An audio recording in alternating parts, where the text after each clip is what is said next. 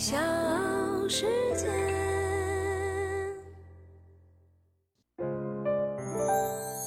大咖故事，故事舅舅，越说越有。二零一二年最火的广告词当属“我是陈欧，我为自己代言”。凭借这样的一条广告文案，八零后颜值担当的陈欧为他的聚美优品打响了第一炮。从在新加坡南洋理工大学获得全额奖学金，到在斯坦福大学读 MBA，从第一次创业让 JJ Game 一飞冲天，到聚美优品的崛起和发展。三年败光了一百二十亿，三亿买项目遭到王思聪的嘲讽。那如今帅哥陈欧又在哪里？他又在干什么呢？我是唐莹，欢迎各位收听和订阅《大咖故事》。今天呢，我们就来说说八零后的败家子陈欧。当然，这个败家子是打了引号的。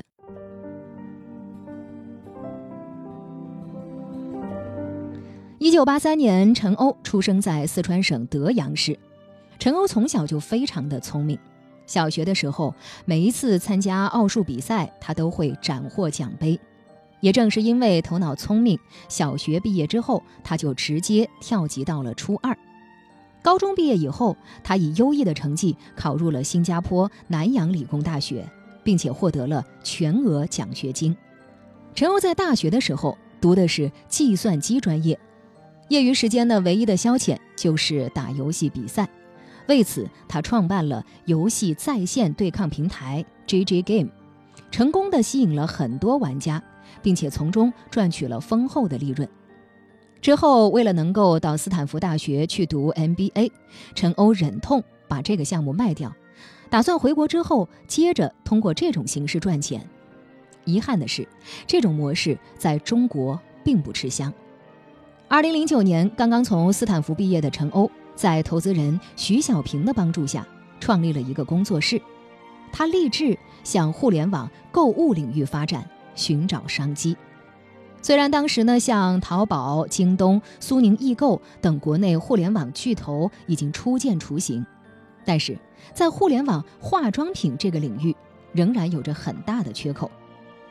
可能是因为那个时候还没有像李佳琦、薇娅这样的带货博主，而做互联网的都是理工男，穿着同款条码衬衫的他们写代码可以轻松愉快，可是呢，让他们研究美妆却是退避三舍。这也给了有颜值、有头脑的陈欧一个巨大的商机。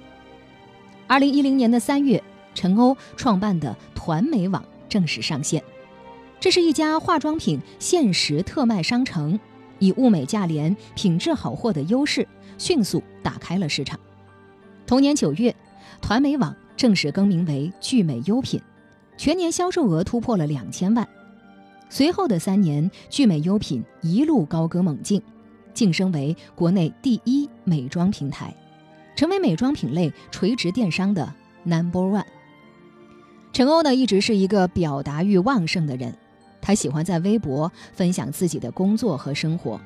他在微博随便发一条促销广告，立刻就可以转化成成千上万元级的销售额。彼时的陈欧可谓是国内第一代带货网红，完全呢不输给现在的李佳琦们。哪怕遍体鳞伤，也要活得漂亮。我是陈欧，我为自己代言。通过“我为自己代言”的口号打响名头之后，陈欧开始不断的参加综艺节目维持热度。不管是求职类节目《非你莫属》，还是选秀类节目《快乐女声》，都可以看到陈欧的身影。英俊多金、学历好、气质佳，这些成了陈欧的加分项。在粉丝的追捧之下，他的身份慢慢的从 CEO 转向了网红。那个时候呢，他的微博粉丝高达四千多万，远远的把马云和雷军甩下了几条街。二零一四年，随着聚美集团成功登陆纽交所，陈欧来到了他人生最辉煌的顶峰。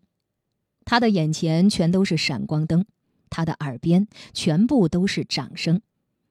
那个时候的陈欧风光无限，成为了史上最年轻的 CEO。他不仅有颜值，还有实力，成了无数人羡慕的对象，受到不少网友的关注和喜爱。可是呢，好景不长，在二零一三年，聚美优品从巅峰时期跌入了神坛。当时呢，消费者都在网上放言，聚美百分之九十是假货。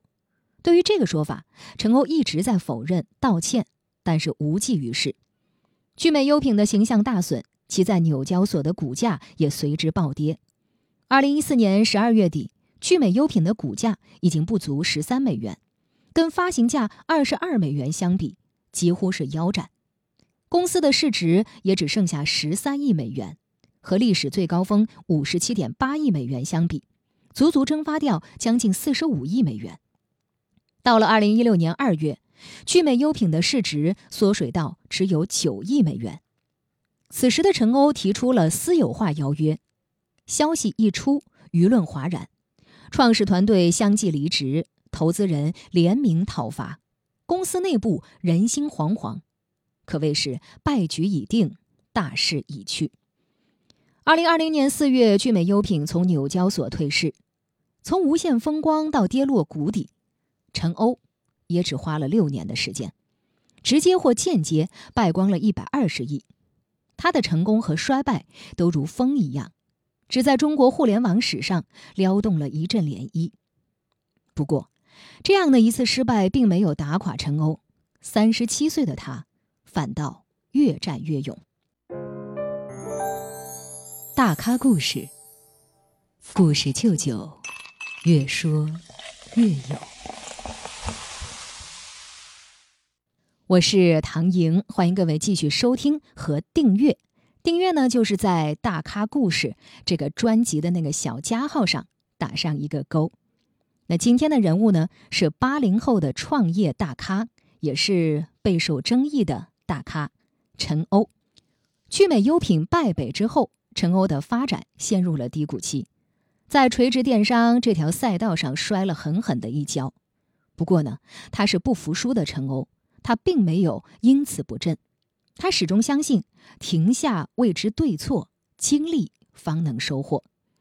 二零一五年，陈欧不顾众人劝阻，用三点七二亿元投资了宝宝树，准备进军母婴电商。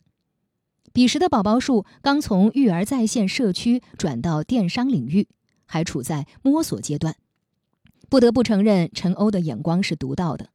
二零一六年，国内全面放开二胎政策，宝宝树因此获益，月活跃人数高达一点三九亿，实现净利润一点三八亿的成绩。一跃成了当下国内最活跃的母婴类社区平台。两年之后，宝宝树成功在港交所上市，陈欧的投资得到了超额回报。二零一六年，陈欧成立聚美影视公司，投拍了电视剧《温暖的弦》，还借着选角一事与贾乃亮一同在湖南卫视的综艺节目《一年级》当中亮相。至此。靠美妆发家的聚美迈出了进入娱乐圈的第一步。由于前期宣传到位，《温暖的弦》未播先火，就被湖南卫视买下来首播权。就这样，在电视剧还没有播出的情况下，聚美已经提前得到了回报。电视剧热播之后，播放量突破了两亿。趁此机会，聚美用温暖的河把剧情和品牌结合，给自己打起了广告。这一次广告收益颇丰，陈欧又打起了网综《奇妙的时光》主意。他效仿之前的做法，不仅空降节目，还以青年导师、八零后企业家等标签，企图再一次通过自身的流量带动聚美的热度。凭借着和湖南卫视过往的关系，陈欧又参加了《天天向上》，成功的唤起了一波回忆杀。但是呢，他频繁参加综艺节目的举动引起了公司大股东的不满，导致了高管离职事件，热度无法维持的结果就是去年聚美优品开启了退市计划。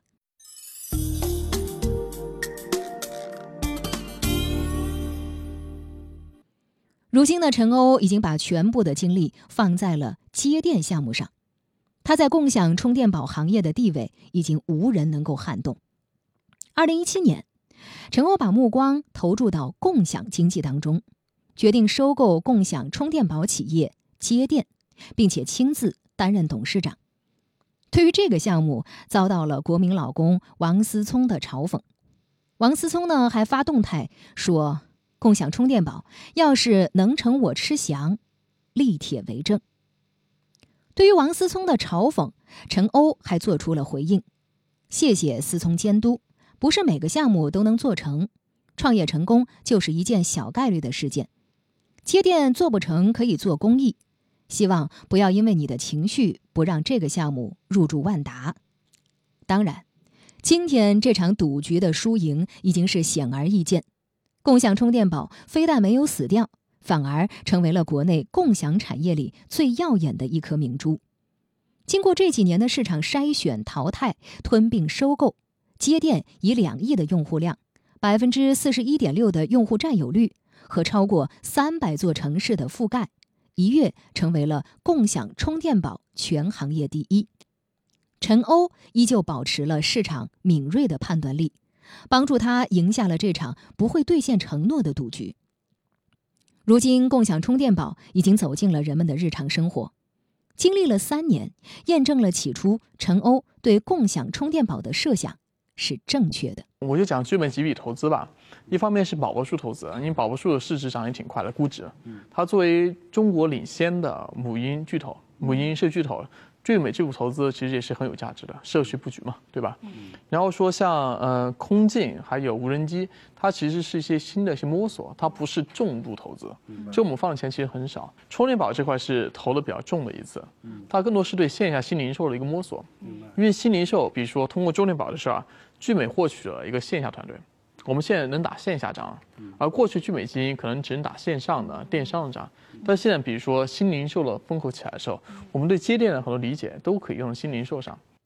他曾经自我营销带动品牌，如今许多企业管理者走进直播间现身带货。他曾经大胆的投资母婴育儿社区、温暖的弦电视剧，如今越来越多的互联网企业瞄准多元化布局，开始抢占母婴。和影视业务，确实会觉得，嗯，这几年其实我觉得也挺辛苦的。这几年就是不停的在拼搏，但是感觉比以前更累。垂直电商的红利确实已经过去了，怎么去维持公司发展，确实成为过去几年我们不停的努力目标。做了很多事情，但突破壁垒仍然是一个特别特别困难的事情。当你要去，嗯，把一个不是那么高速发展的东西拉起来的时候，其实还是感觉很累，压力很大，也很焦虑的。陈欧经历过创业的成功，尝到过站在巅峰的位置，也承受过失败的打击，并且东山再起。但是，不论是处于何种阶段，他从来没有生出过放弃的念头。独到的眼光和大胆的尝试，注定了陈欧不平凡的一生。小时。